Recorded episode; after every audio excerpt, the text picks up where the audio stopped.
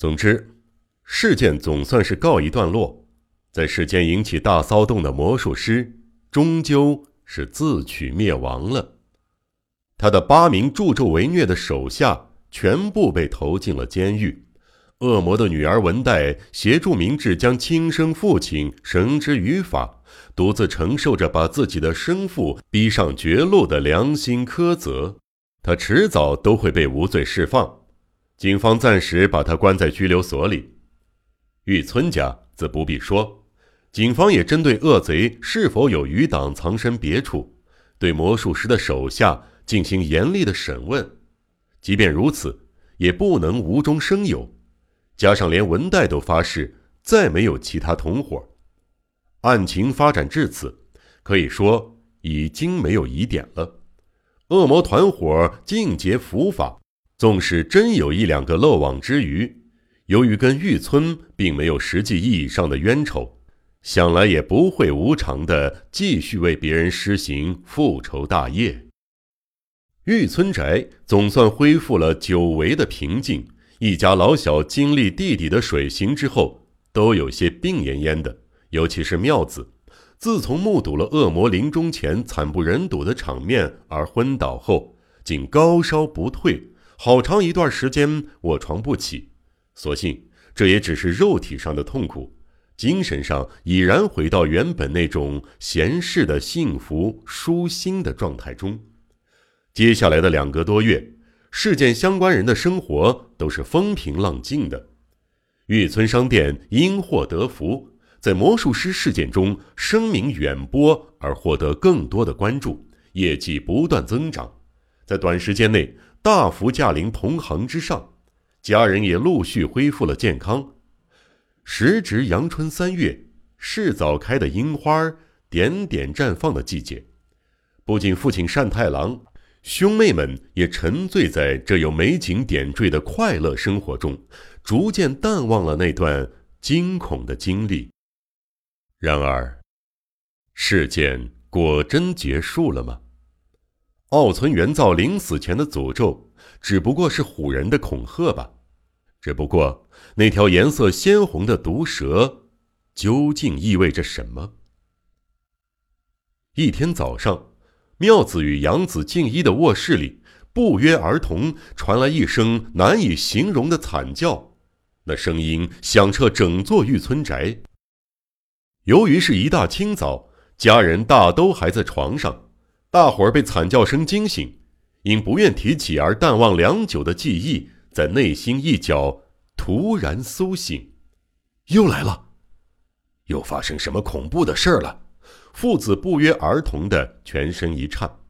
当众人火速赶到妙子的卧室时，只见妙子撑起上半身，坐在纯白的床上，双眼睁得大大的，慌张的东张西望。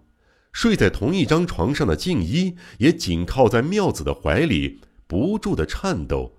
幸好两个人平安无事。做噩梦了吧？吓坏你了吧？单太郎的语气中带有一些责备的意味，但妙子只是用力摇头：“不，不是做梦。前一刻还盘坐在这被单上，我感觉身上沉甸甸的，才醒过来。盘坐在被单上。嗯，你们刚才没在走廊上碰到什么人吗？对方体型庞大。”像相扑力士。听了这番话，众人的脸色唰的一下全变了。像相扑力士的人，听众们记得吗？在第一件凶杀案件中，就是一名像魔鬼一样的巨汉干的。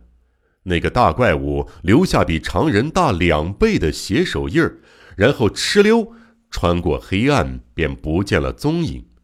据形容，有七八尺高，就是他。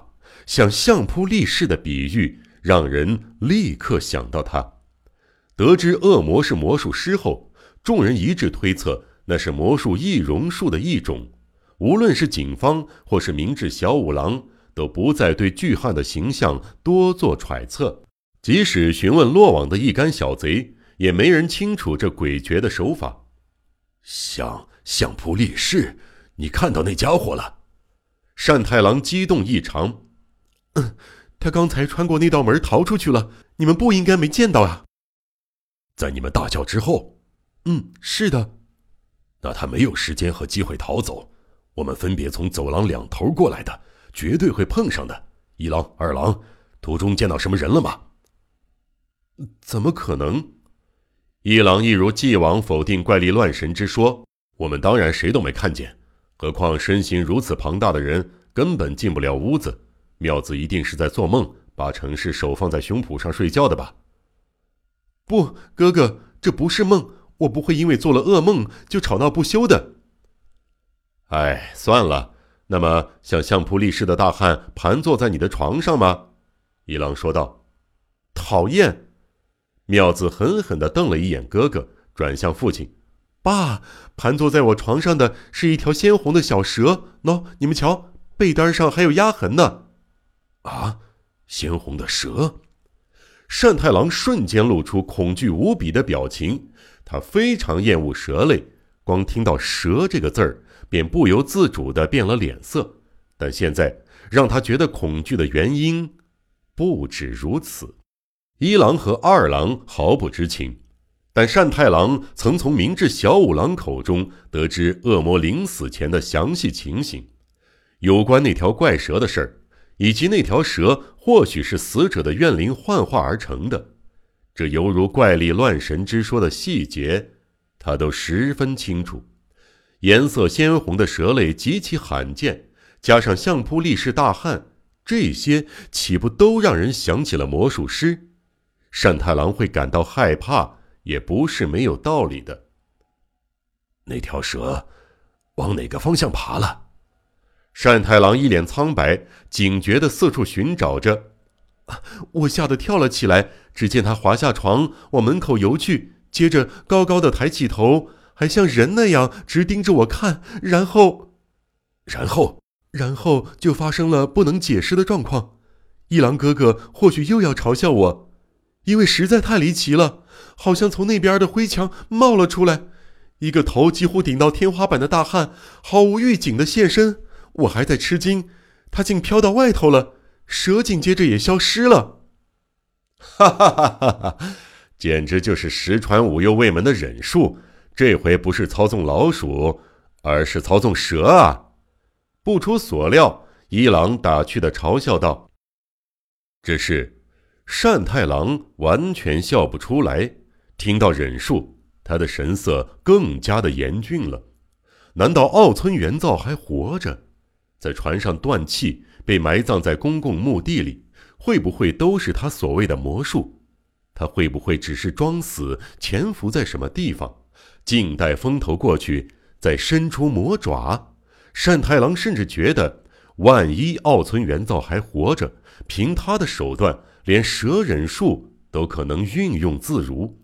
接着，一郎、二郎兄弟命令书生遍寻整座宅邸，可惜相扑大汉自不必提，鲜红小蛇也不见了踪影。爸，不用放在心上，是梦，妙子做了个噩梦。听着一郎安抚的话语，单太郎一想也对，因此并没有报警。这一天就这么过去了。